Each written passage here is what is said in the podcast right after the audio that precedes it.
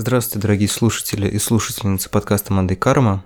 Это Лёша Филиппов. Если вдруг вы не узнали, забыли, как звучит мой голос, или вообще слушаете этот подкаст первым среди всего многообразия подкастов, которые уже были записаны. Возможно, вы читали в наших социальных сетях, что в ближайшее время подкаста в привычном формате симпозиума не будет. В связи с тем, что я сначала болел, а потом уезжаю на фестиваль. Если вы слышите эту запись, возможно, я уже в Берлине. Тем не менее, жалко три недели оставаться вне какого-то вещания. И придумал, как мне кажется, менее трудоемкий спин подкаста, в котором не четыре человека будут обсуждать один фильм, а два человека будут обсуждать много разных фильмов. Новинки проката, сериалы, не знаю, какие-то классические ленты, все, что бог на душу положит. Черновое название этого спин индивидуальный кинообозреватель, потому что в каждом выпуске я буду разговаривать с кем-то из участников подкаста, людей, чья жизнь так или иначе связана с кино. Не знаю, может быть, этот каламбур не приживется, может быть, вообще этот спин просто какая-то моя оптимистичная идея для того, чтобы забить дырку в эфире. Мне кажется, что наш первый разговор получился довольно занятным. Мы с Женей Ткачевым, редактором раздела кино сайта Афиша.ру, обсудили разные фильмы, премьеры, и классику. Вот Женя вы знаете, я думаю, по многим другим выпускам подкаста. И это такой пилотный выпуск. Посмотрим, что из этого получится. Enjoy. Привет, Женя. Привет. Что ж, у нас сегодня такое импровизационное шоу обо всем на свете, ну, в смысле, обо всем кинематографическом, хотя на самом деле, может быть, и не только кинематографическом, я не знаю, куда нас занесет. Хотел бы в первую очередь, конечно, поговорить про фаворитку, потому что вот сейчас э, буквально с нее вернулся, как я понимаю. Вот, поэтому давай начнем сразу с твоих впечатлений, я потом как-нибудь подхвачу. Что я могу сказать? Когда просто я услышал магические слова, что это похоже на Барри Линдона, то у меня сразу возник только один вопрос, где, когда и во сколько это будет показывать. Вот. Поэтому мне очень нравится кубриковский Барри Линдон и все, что сделано в такой эстетике. Поэтому, конечно же, я получил от э, фаворитки удовольствие от всех этих съемок при естественном освещении в настоящих декорациях и съемки на широкоугольный объектив.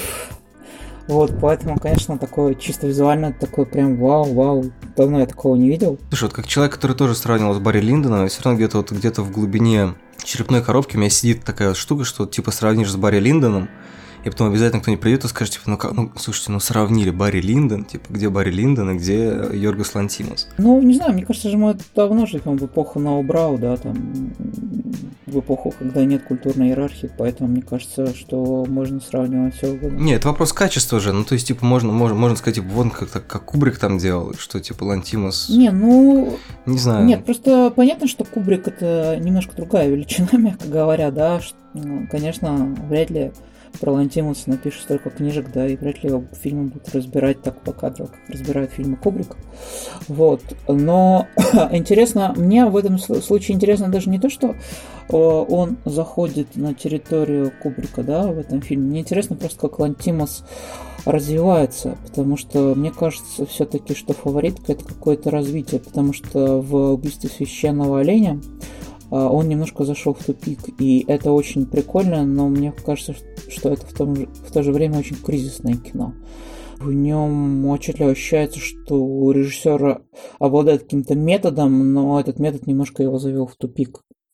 А здесь он пытается со своим методом двинуться в каком-то другом направлении, и мне кажется, что у него это получается.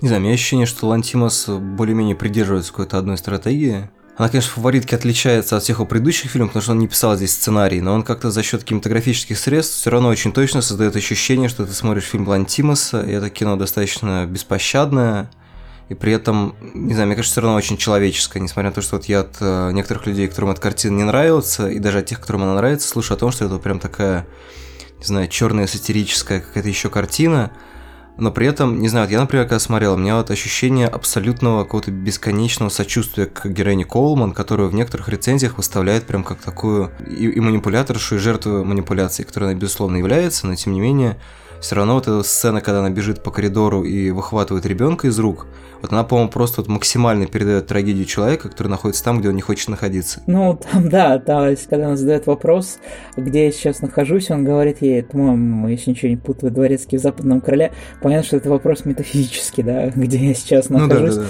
да. Не знаю, насчет сценария, ты знаешь, ну, я знаю, что он в 98 году был написан, а, и все-таки, когда Блантимус а, брался за него, то есть он просил там другого сценариста переписать, да, его. Ты знаешь, и, и все-таки сценарий это дело такое, мне очень понравились слова, которые произнес Уильям Голдман, был материал в искусстве кино, да, про Уильяма Голдмана, uh-huh. и он произносит, по-моему, замечательные слова, говоря, он говорит, что сценарий это структура, а кино это история, да, и мне кажется, что это вот реально правда, что сценарий это просто структура, а то, как э, ты с ним работаешь, это превращается в историю. Понятно, что сценарий это как бы набросок э, того, как ты повернешь эту историю, то есть э, она с такими красками заиграет. Конечно, он просто все это под себя, конечно же, адаптирует очень сильно. Миллион сценаристов, чьи работы переписываются, и они очень сильно обижаются, но потому что считают, что сценарист одна из самых незащищенных профессий. Да, каждый режиссер, каждый не знаю, соавтор фильма считает возможным что-то исправить в тексте, и, соответственно, вот это начинается мутация картины. Вот я думаю, сейчас они так заскрежетали зубами очень так сильно. Нет, слушай, ну нет одного сценария, который бы не пережил несколько драфтов. В этом смысле мне очень нравятся слова Гордона, кстати, Александра Гордона, когда он говорил, что сценарий это не самостоятельное произведение, это повод к созданию самостоятельного произведения. В отличие от пьесы, сценарий это конструкция, которая не имеет, мне кажется, под собой каких-то достаточно достаточно веских литературных оснований. Все-таки пьеса это литература. А сценарий, ну, мне кажется, что это, если это не литературный сценарий, да, то есть бывает отдельный вид сценариев, mm-hmm. литературный сценарий, да. Если мы говорим про настоящий сценарий, да, режиссерский, но это просто инструкция, да, как мы сейчас снимаем историю, вот и все. К литературе это понятно, что имеет такое отношение, ну, вообще очень мало обсредно. Единственное, что есть там литературные, это диалоги, да. То есть вот, действительно, сценарий, что делает сценарий литературы, это, конечно, диалоги, то есть там, потому что все остальное это экспозиция, интерьер, а, описание интерьеров, то есть как там раскадровки, но это все уже не имеет никакого отношения к литературе, это чисто киношные какие-то вещи. Поэтому понятно, что он адаптирует очень сильно сценарий под себя и делает эту историю своей. А, конечно же, там есть все вещи, которые свойственны Лантимусу, это абсурд и социальный гротеск, и дисфункциональные отношения, конечно же. И мучительная любовь. Мне кажется, у него почти в каждом фильме есть эта вот мучительная любовь, которая не знаю, как в «Клыке», например, там же понятно, что это все ужасная ситуация, она продиктована какой-то вот такой извращенной любовью, или, может быть, даже не извращенной, а, не знаю, перегнутой любовью. То есть вот любовь, которая в итоге неизвестно, не страшнее ли она каких-нибудь противоположных чувств. Ну, конечно, любая зацикленность на чем-то, любовь может принять форму зацикленности, она приводит к каким-то очень печальным последствиям, потому что, ну, зацикливаться на чем-то не очень хорошо и не очень продуктивно. В этом смысле, кстати, очень забавно, я вот, когда писал материал про новую странную греческую волну, немножко погрузился в греческий контекст, потому что все равно фильма греческого периода, да, там Лантимуса и его приятельница Афина Ракель они привязаны к тому, что происходит в стране. Я узнал там несколько вещей, ну, допустим, то, что Греция довольно патриархальная страна, там действительно вот есть вот этот момент, что семья как ячейское общество очень консервативное, да, что как бы и понятно, что в Клыке это все консервативность и патриархальность греческого общества просто доведена до абсурда, да. И в остальных фильмах тоже это есть. Это есть у Ракель Цингари, да, в Аттенберге, где mm-hmm. главный герой не может быть кремирован в Греции, при этом э, ее при, приходится вести в тело в Гамбург, чтобы его там кремировали, потому что греческая православная церковь выступает против кремации. Не знаю, выступает ли она до сих пор, потому что фильм а, довольно старый, 2009 года, может быть, за 10 лет что-то изменилось. Вот, я не знаю, какие там происходят перемены в Греции, не слежу за их общественно-политической жизнью, но на тот момент там ну, по-моему, самое известное как бы, большое событие в Греции это этот, этот кризис, который 2008 был. 2008 года, да, массовое волнение в Афинах этому, собственно. Не, а после этого уже еще было, по-моему. О, да там всегда все не беспокойно, господи. Понятно, что коррумпирована... Со времен Платона. Коррумпированная, экономически э, дисбалансированная страна. Понятно, что там жить-то ужасно довольно. Страна такая третьего мира вот, которого имеет великое прошлое, оно очень-очень а смутное настоящее, очень томатное будущее. Очень-очень знакомое описание. Это ты про, про Грецию? Да, конечно. Интересно, конечно, как Лантимос все те приемы, которые он отточил в своих старых фильмах, а, использует фаворитки, потому что, мне кажется, за 10 лет, а, по-моему, Клык номинировался на Оскар в 2011, но на Каннах победил в 2009 в секции особый взгляд. Очень интересно, как, как бы за это время явно про Лантимос немножко забыли в Голливуде, да, и на Оскаре. То есть, ну, все-таки там 10 лет назад было. И, конечно, мне кажется, что сейчас голливудские киноакадемики как бы его заново открыли, да, и э, интересно, конечно, как они, ну, видимо, коллективно так э, всем этим, не знаю, восхитились, раз там дали 10 номинаций, столько же, сколько и у Ромы. Слушай, вот это, кстати, на самом деле интересный вопрос, потому что, по идее, для академиков любых Лантимус уже он должен был переоткрыться с Лобстером, потому что мне кажется, что а, такой сарафан, как у Лобстера, в принципе, очень не у многих картин бывает. Вот таких бывает 2-3 картины в год, там, условно говоря, Бёрден, про которого почти все говорили, какая-то выдающаяся картина. Ну, это просто первое, что мне пришло в голову. Там обычно реально прям не очень много. Мне кажется, даже у «Холодной войны» не было такого классного сарафана, как у Лобстера. Ну, во всяком случае, как бы сме- смешано критического и зрительского, где в итоге картина, она нравилась и тем, и другим. Плюс там Колин Фаррелл и еще огромное количество актеров. И вот как бы вот эта вот картина могла бы их привлечь. И сейчас интересно, как бы, как они действительно смотрят фаворитку, потому что у меня ощущение, что успех фаворитки, он все-таки процентов на 50 в том, что она выглядит, во всяком случае, очень жанрово узнаваемо. Это такое прям, как многие говорят, самое мейнстримовое кино Лантимаса, при том, что оно, естественно, мейнстримовое только внешне, да, у него платье как бы мейнстримового костюмного или костюмированного фильма. Да, э, Понятно, что просто это узнаваемый, а, узнаваемая эстетика, узнаваемый сеттинг для Голливуда, поэтому как бы, что он ему, так сказать, зашел, да, ну, понятно, что там все-таки нутро содержание такое нестандартное для костюмированной драмы. В этом смысле, кстати, я вот тоже сегодня думал про Оскар, чтобы мысль не вылетела из головы. На самом деле, ну, понятно, что Оскар довольно такая политическая премия, а, политически ангажированная, и привязана очень сильно к социальной повестке, да, и, конечно же, очень часто фильмы, которые там побеждают, это связано не с их художественными достоинствами, а связано с их идеологией и насколько эта идеология оказывается в данный момент в социальной повестке. И вот сейчас э, на Оскаре мне интересно, чья идеология победит.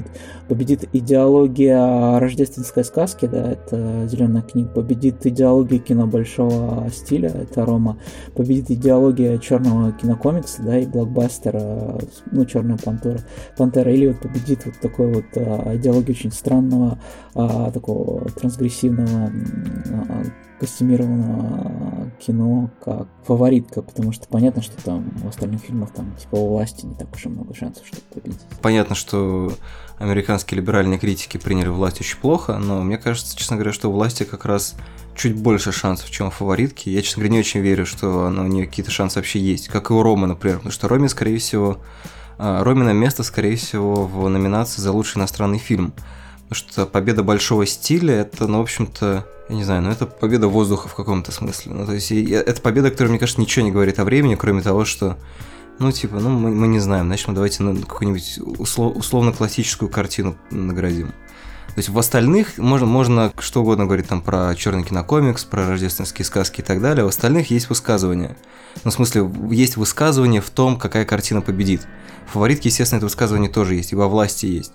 Что там еще? Ну, ну, то есть, как бы Рома, на самом деле, это, это вот реально такой немножко против всех. Как будто, ну, мне так кажется. Ну, честно говоря, мне кажется, что очень велики шансы у Черной Пантеры, потому что это реально шаг Оскара, во-первых, к массовому кино, потому что последний блокбастер, который побеждал на Оскаре, если ничего не путаю, это был «Властелин колец. Возвращение короля». 2003 году. Ну, да. После этого блокбастерам не давали.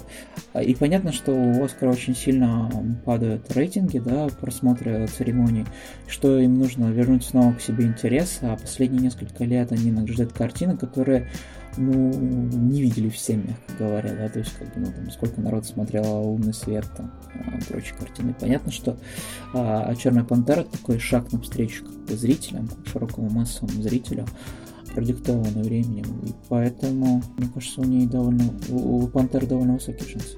Ну, посмотрим. Мне, честно говоря, кажется, что на самом деле это как бы популистский жест именно включение э, Черной Пантеры в список номинантов, и наградят ее очень вряд ли. Слушай, ну, награждение тоже будет популистским жестом на самом деле, но в Оскар вообще популистская премия. Вот, ну, в принципе, уже подъехали к зеленой книге, или все-таки про фаворитку еще что-то хочешь сказать? А, у меня после фильма остался а, один вопрос. Почему шрам на лице Рэйчел Вайс похож на продукт плейсмент фирмы Nike?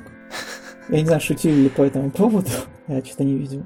Но меня это вопрос реально занимал. А, ну, во-первых, мне кажется, каждый шрам более-менее похож на продукт плейсмент Nike, поэтому ну, это специально они, видимо, разрабатывали. Ну, очень странно, да. А ты не думал, кстати, почему, почему вообще логотип Nike так похож на результат деятельности а, концерна Puma, М-м. если говорить о шрамах. Ну, в этом есть определенная Совпадение. логика, да. Ну, я помню, кстати, логотип э, фирмы Nike в фильме «История рыцаря» с Хитом Леджером. Там был тоже значок, только он был двойной на доспехах. По поводу, кстати, продукт плейсмента. По поводу, кстати, героини Оли- Оливии Колман тоже еще есть момент интересный. А, Там понятна история с кроликами.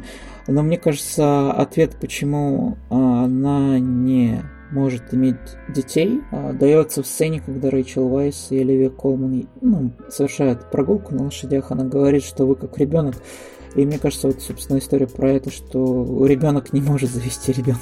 То есть она очень до- довольно инфантильная. Мне кажется, есть много арковых ситуаций, которые Ну, опровергают залету, да, э, я понимаю. эту теорию. Не, ну об этом. Не, ну они часто заканчиваются довольно плохо, потому что люди, мне кажется, не готовы в таком возрасте иметь детей. Ну, очень редко, на самом деле, мне кажется, когда вот реально люди готовы. В таком возрасте, как героиня Нет, в таком возрасте там уже когда ты такой пораженный инфантил, то вообще сложно.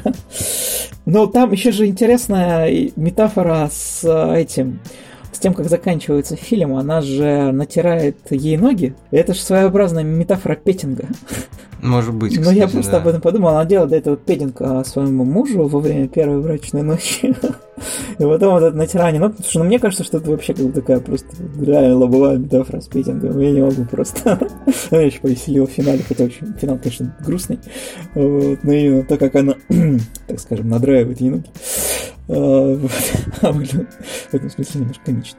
Ну там много вещей, которые можно трак- трактовать двояко, и все эти истории с э, бегающими утками, бросание апельсинов в толстяка. Ну, то есть там у всего есть какое-то вот такой... Как минимум второе дно у всего есть, там, безусловно. Ну да, там, в принципе, все построено на таких вот бесконечных отражениях, да, что, типа, что это власть, власть как бы в отношениях, власть в политике, власть внутри самого человека. Да? Ну, там это там очень хорошо, мне кажется, и Лантимос все это продумал. Это все довольно, довольно изящно сделано. То есть, если вдруг тебе скучно с, с какой-то одной плоскостью, всегда можно переключиться на другую. В этом, конечно, фильм очень сильно выигрывает. Ну, знаешь, еще очень интересный момент с тем, что он а, сохраняет вот эту перформативность, которая была в его греческих фильмах, он ее тащит тоже и а, фильмы англоязычного периода, потому что реально они вот существуют, вот не- мне кажется, что вот актер реально вот немножко в формате перформанса, перформативные роли, то есть, ну, ми- ну просто там нет никакого особого психологического проживания, да, там прям, ну, не по, не по Станиславскому Да, да. играет, это такой больше игровой А театр. как Стоун там грим, Ну да, это, гримасничает. это такой игровой театр, то ближе вот к современному театру, к перформансу, вот такое вот что-то, потому что понятно, что это не психологизм. Там есть отдельное, кстати, большое сочинение э, тоже по поводу перформативности в греческих режиссеров современных. Вот. Ну, понятно, что они просто Цангари и Лантимос из одного экспериментального театра, поэтому как-то это вот Мгм. их такая техника им близка, в том числе она вот тоже есть в фильме Элли. Там вообще просто вот это вот чистый перформанс. Это такой Беккет просто доведен, вообще абсолютно до абсурда. Вот, кстати, на него я обратил внимание из Мгм. списка, который ты писал. Ну, это вот реально, вот это вот прям вот реально бэкет просто в чистом виде. Настолько абсурдный, что там даже они не пытаются играть реализм. Они сразу задают такие вот правила абсурда, что здесь никакого отношения к реальности все это не имеет. Вот мне, мне такая идея пришла, что в зеленой книге ведь абсолютно обратная как бы ситуация, в общем-то, по всем фронтам. И в плане актерской игры, и в плане какой-то, не знаю, ну, мне кажется, там все-таки вот там как раз больше сценарий задает все, в принципе. То есть эта история, как она написана, есть ощущение, что это вот старомодное управление историей происходит за счет сценария. Да, это нет, это такой олдскул. Не, ну нет, зеленая книга, конечно, это такое очень олдскульное кино, то есть э, приятно щекочущие ностальгические рецепторы. Это вот прям такой старый Голливуд, золотой Голливуд. Приятно вернуться, может быть, кому-то, а может быть, кому-то нет, в атмосферу вот такого старого Голливуда. Рождественской сказки. Это замечательная Как жизнь. сейчас помню. Вот, там это замечательная жизнь, там что там какие-то прочие Да, истории да. были вот про таких вот ребят. Не, там, конечно, очень сильно все, что завязано на сценарии. То есть история там, конечно, продиктована именно том, как хорошо написано. Конечно, традиционно, но Но вот мне зеленая книга производит, производит впечатление картины, которая как раз, в общем-то, дает зрителю, уставшему от этих всех, не знаю, перформативных существований актеров в кадре, от э, каких-то, не знаю, байопиков и историй с двойным дном. Она как раз позволяет ему отдохнуть, да, позволяет ему отдохнуть от каких-то прямых или завуалированных обвинений. То есть, как бы, очень, в очень большой степени сила этой картины в том, что она по-стариковски берет тебя, ну, не то чтобы за ухо, она так аккуратно тебя поглаживает по голове и говорит, ну, короче, вот, ну, в общем-то, все люди как бы нормальные, да, ну, вот есть ситуация недопонимания, но на самом деле как бы люди могут найти общий язык, это возможно. Ну, вот это вот начинается старый голливудский елей, который он сейчас вот прям очень идеально ложится, мне кажется, просто потому что такая концентрация проблематики, э, разных проблематик, да, разных, не знаю, ситуаций, злоупотребление властью, мету и так далее. И когда это просто в воздухе всего этого очень много, кино, которое тебя освобождает от необходимости обо всем этом думать и позволяет тебе просто поверить, оно прям очень, ну, не знаю, оно очень успокаивающе выглядит. То есть оно, оно упрощает именно ровно настолько, насколько хочется упростить. Ну, кстати, у Оскара было два таких очень ностальгических кинематографических жеста, когда они сначала наградили, по-моему, если ничего не путаю, артиста, да? А потом да, они наградили операцию Арго, да? Одна сделана в эстетике э, немого кино там, 20-х годов, да, вот, 30-х, а другая сделана в стилистике семисятнических триллеров. Просто в «Артисте» же была более классическая апелляция к э, каким-то классическим, классное сочетание предлагательных, э, классическим фильмам, потому что там было там была ностальгия по ушедшей эпохе, там такой был немножко вишневый сад, uh-huh. да, когда вот все это кончилось, и вот он не знает, что там делать. Это, это как бы очень понятное настроение. Ну, то есть это действительно было достаточно симпатично. Я сейчас я просто не пересматривал всех пор артиста, мне это очень понравилось, но после этого, как ты, наверное, помнишь, вокруг артиста просто э, разверзлась бездна критики, касающейся его стилистической точности по отношению к фильмам немой эпохи. Конечно, это, это отдельная история. Мне кажется, что «Зеленая книга», она, с одной стороны, жутко старомодная, но при этом нельзя сказать, что она прям стопроцентно апеллирует к каким-то конкретным вещам, то есть, ну, потому что там, не знаю, то, что вот мы вспоминаем какие-то аналоги, они абсолютно по-другому сделаны. То есть там, ну, это какая-то стилизация такая абстрактная, она не привязана ни к какому десятилетию, не привязана ни к какому конкретному стилю, потому что эта замечательная жизнь сделана совсем по-другому. Конечно, да. Не, ну все равно нет, это, конечно, не стилизация, потому что это не выглядит как а, Валентинка из какой-то эпохи, потому что все равно это производит впечатление а, кино, которое снято сейчас просто э, в ретро-стилистике, да, то есть, но не привязано к какой-то кинематографической эстетике, потому что Бен Аффлек реально запарился как с этими париками, с этими костюмами, да, то есть у него, у него в операции Арго реально выглядит очень аутентично. То есть, как бы здесь, конечно, такого э, нет передачи а, такого костюмированного э, шоу, то есть нет, тут все там так не очень замысловато в зеленой книге, то есть она и не ставит, в принципе, мне кажется, такую задачу сделать такое дотошное а, копирование какой-то стилистики. Я, кстати, удивил, ты, если не путаю, это ты же, мы обсуждали фильм, назвал его, по-моему, инди-фильмом.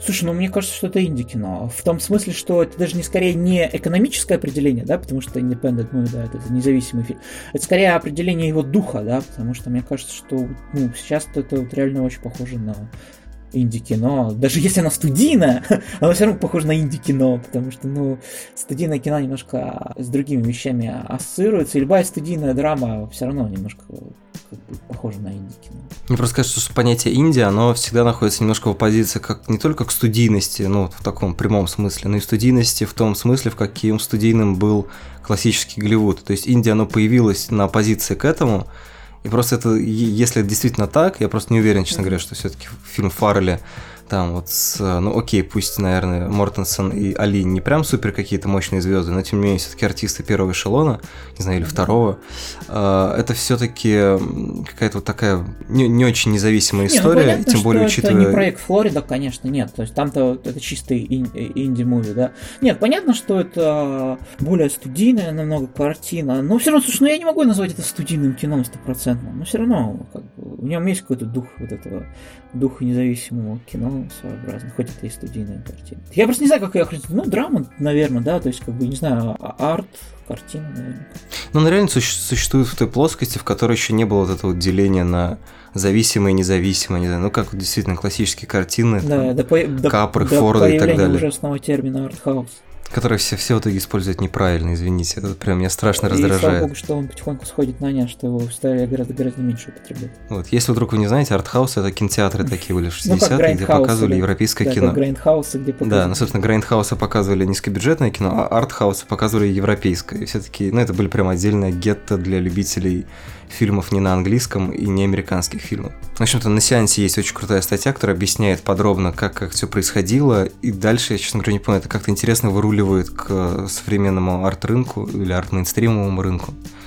Ну, это правда интересная тема, про которую можете Мне почитать. кажется, что термин артхаус, он стал популярен как раз в начале 80-х, когда рухнул новый Голливуд, да, появился как раз независимое кино, там Роберт Редфорд уже основал Санденс, да, там, по-моему, в конце 70-х, Мгм. если ничего не путаю, его основал. А он начал Да-да-да. набирать вес уже где-то вот 80-е, вот как раз там произошло сильное деление на блокбастеры и на независимое кино, очень сильная дихотомия, да, вот. И вот в тот момент, конечно, тоже зародилось, наверное, артхаус на кино. Я не знаю, употребляет ли этот термин западной критики и в каком контексте они употребляют. Но у нас в России реально это стало синонимом авторской картины артхаус почему-то. Честно говоря, встречал где-то в англоязычных текстах Мгм. термин артхаус, я сейчас уже не помню в каком контексте, в том числе как, как авторское кино, Мгм. по-моему, если я не путаю. Но у нас он, мне кажется, в большей степени был связан просто с выпуском определенных фильмов в прокат и чуть ли не с названием кинопрокатной да, конторы артхаус. конечно же, да. Артхаус. Поэтому все запутано, и я, честно говоря, конечно, радуюсь, что это слово потихонечку куда-то уходит. Сейчас будет очень обидно перезапустить моду на это слово э, небольшим спичем против этого слова. Это А-word. Не, ну просто он очень сильно себя дискредитировала, потому что был пародия тоже очень смешная по телеку по поводу там вот артхаус передачу Гордона, где он там обсуждал новое русское кино, и там пришел такой, знаешь, типичный артхаусный режиссер в очках, и ему говорят, вот у вас а, в фильме «Перекати поле» катится полтора часа, вот вам дадут там бюджет сопоставимый, там, условно говоря, с «Пиратами Карибского моря», что вы сделаете? Он там задумается и говорит, я сделаю перекати поле с пятиэтажный дом, она будет кататься 6 часов. Вот, Что-то такое. Мне кажется, просто артхаус это такой диагноз э, помойка, как говорят врачи. А Мне кажется, это просто слово, оно очень сильно прицеплено к той картине мира, в которой действительно есть режиссеры, которые могут снять перекати поле, и есть вот эта вот э, вера в то, что художник просто так видит, и так как он так видит, ему хочется сделать вот какую-то ерунду. То есть там не существует понимания какой-то авторской концепции, то, что она всегда есть, как ни парадоксально, даже в самых чудовищных, в самых идиотских проектах она все равно есть. И она чаще всего просматривается. Ну, не знаю, меня просто давно не, не было такого, что я смотрел, и мне было непонятно, ну, не то, что, что хотел сказать автор, но как бы, а во что это хотя бы пытается сложиться все. Не знаю, может, это уже профдеформация какая-то началась. Мне всегда странно, когда вот так вот говорят, что типа, ну вот режиссер просто захотел поставить корову перед камерой, и вот получилось это. Но такого не бывает, не знаю, мне кажется. Это странное допущение. Вот, на самом деле мы уже говорим полчаса, может быть, напоследок еще что-нибудь? Какой-нибудь- О, слушай, а ты фанат «Назад в будущее»? О, конечно, ты чё, я... У меня на видеокассетах а, были все три части, я в детстве засмотрел до дыр. Вот, я думаю, что будет прекрасный финал, а, подорвать так немножко. Я просто сегодня пересмотрел, и, честно говоря, ну, я его 10 лет не видел. Ага, ничего себе. Сегодня пересмотрел. Когда я, в принципе, понимаю, что это важная часть какого-то культурного ферми- формирования сегодняшнего зрителя, но прям сказать, что это вот безоговорочно великое кино, без которого я бы не смог жить, я вот сейчас не могу. Я, ну, мне кажется, там очень много каких-то таких смешно, смешно лукавых вещей, которые, ну не знаю, как-то вот для меня, во всяком случае, не то чтобы гениально состарились. То есть вот спу- спустя 10 лет после первого просмотра, когда я тоже в итоге не остался фанатом, но как бы ну, с симпатией его воспринимал как часть вот, знаешь, какого-то м, VHS-ного канона, условно говоря. Вот сейчас я посмотрел, и, в принципе, у меня как бы есть вопросы, почему это вот вещь, которая прям... Ну, кроме того, что она, конечно, заставляет верить в лучшее, и в то, что последние станут первыми и так далее. и так- То есть там очень много вещей, которые, мне кажется, ну, даже не очень полезные с точки зрения какого-то жизненного программирования. Про какую часть говоришь? Ты какую часть пересмотрел? Про самую первую. Ну, знаешь, я вообще как бы а, воспринимаю это кино как трилогию, поэтому я не очень люблю это а, делить его на части, но если говорить, у меня самая любимая это вторая. Выкрутился. Вот. А, Нет, просто там фишка в чем? Там есть реально проблема у первой части. В первой части ничего не случилось. Ну, правда, там ничего не происходит. Ну А, да. То есть там сюжет перенасыщенный невероятно, но ничего не происходит. Происходит, происходить все начинает во второй части. Там появляется драма. То есть, как бы, там же начинается тот заявленный история про то, что он не любит, когда его называют трус, да, трусом. Она в первой Мгм. части никак не решена. То есть, как бы он ведется легко на то, что его называют трусом. И именно во второй части они начали с этим работать и усложнять. И это заканчивается в третьей части. Когда, помнишь, он выходит из салона, и все на него смотрят, Да-да-да. говорят, ты, если ты не пойдешь, все будут называть тебя до конца жизни трусом. А Она смотрит на них и говорит, да мне насрать. Вообще, я перерос это. И в этом смысле нет, ну, там действительно есть вот этот очень важный момент, что кино, как кино, оно начинает работать во второй части. И если бы не было второй, третьей, наверное, это не было бы так круто. Там же никто же не думал, что будет вторая, третья часть. Там просто были сумасшедшие сборы у первой. А вот, и вот этот финал с тем, что Делориан улетает, они чисто так, ну, ради прикола оставили. А тут так бабахнуло, и они сняли вторую, третью часть одновременно. Это, по-моему, первый прецедент в истории голливудского кинематографа, когда э, вторую, третью часть снимали а, а, одновременно. Так было потом с «Матрицей», с «Пиратами Карибского моря», но «Назад в будущее» был первый. Слушай, ну, если вот по-серьезки говорить, если вот так вот драматургически разбирать, то, конечно, все начинается во второй части. Я недавно пересмотрел, вот, когда делал материал про 100 лучших фильмов. Вот, там как раз у нас попала вторая часть, ну, как мы с Максом решили. И э, я ее пересмотрел, как бы, и говорю, для меня кино там, как кино, начинается во второй части. Первая часть, она очень милая, очень забавная, очень классно написана, но там очень такая шаткая драматургия. Про это говорил этот создатель Рика и Морти, господи, как его зовут? Д... Харман. Дэн Харман. Он говорит, что это кино должно прийти привести в ужас Роберта Маки, потому что там герой не меняется. И правда, в первой части герой не меняется. Он меняется во второй и третьей части. В первой части ничего не происходит. Он был раздолбаем, так и остается. Вот, и, конечно, там идет против всех сценарных и драматургических канонов оно вообще.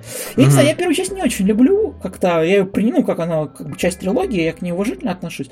Но я говорю, я это кино полюбил. То есть мои любимые вторая и третья часть. Блин, придется, придется пересматривать вторую и третью, значит. Ну, я планировал все равно. Вторую конечно. часть я люблю безоговорочно, третья вот, она такая уже немножко избыточная, то есть про Дикий Запад они нам уже наворотили всего там.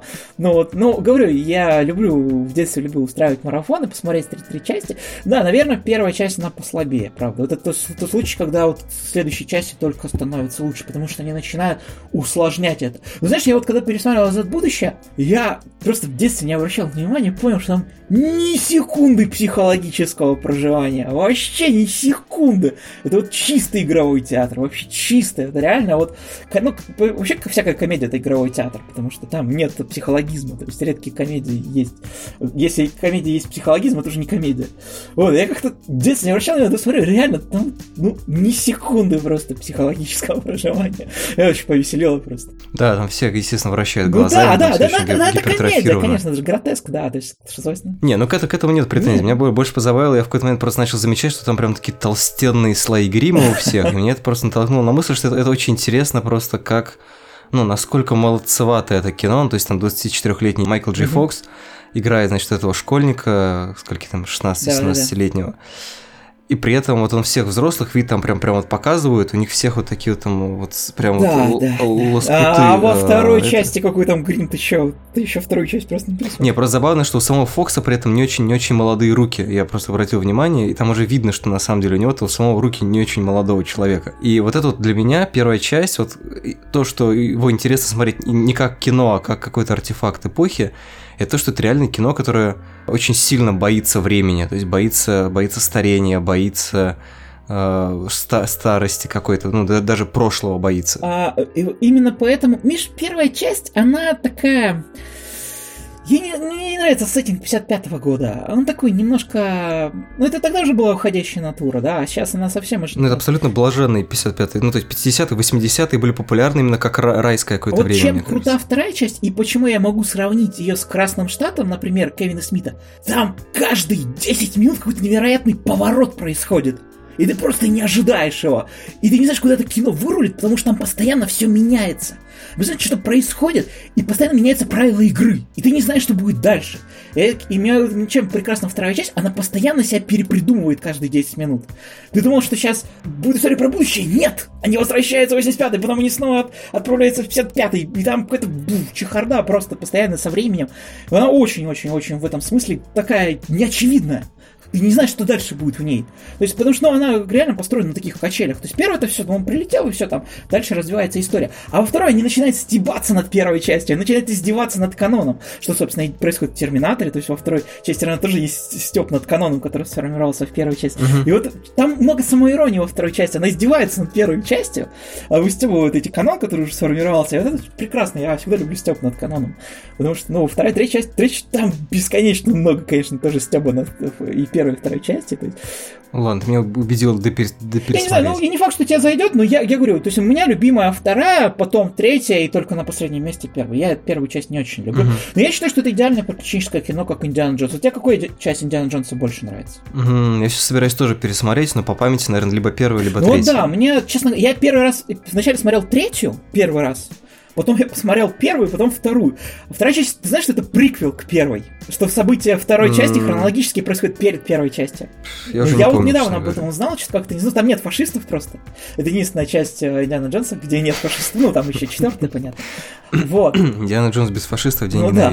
Даже в комиксах про Индиана Джонса, которые у меня есть, там были фашисты. Не знаю, мне вот, да, мне вот нравится третья, потому что, ну, для я открыл себя Индиана Джонс с этого, как бы, фильма. Но он тоже стебется. То есть третья часть стебется над Кананом тоже очень сильно. То есть, как... как не знаю, как доспехи бога тоже да, стебутся все время над да, своим приемом. Да, уже сформировались приемы.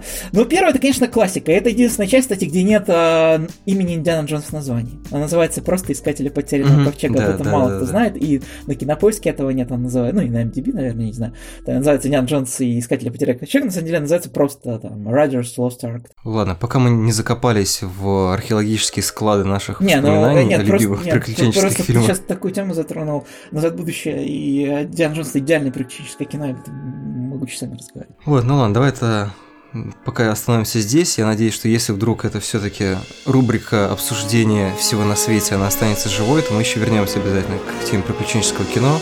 Я, честно с удовольствием пересмотрел Индиана Джонса и обсудил его отдельно, потому что это, конечно, вещь, которая очень сильно торкнула в свое время, и сейчас мне интересно освежить свои чувства. Вот, ну что, там, куда мы отправимся, нам дороги не нужны? Главное разогнаться для этого до 88 миль в час, как говорится. Вот, ну ладно, всем пока. Счастливо.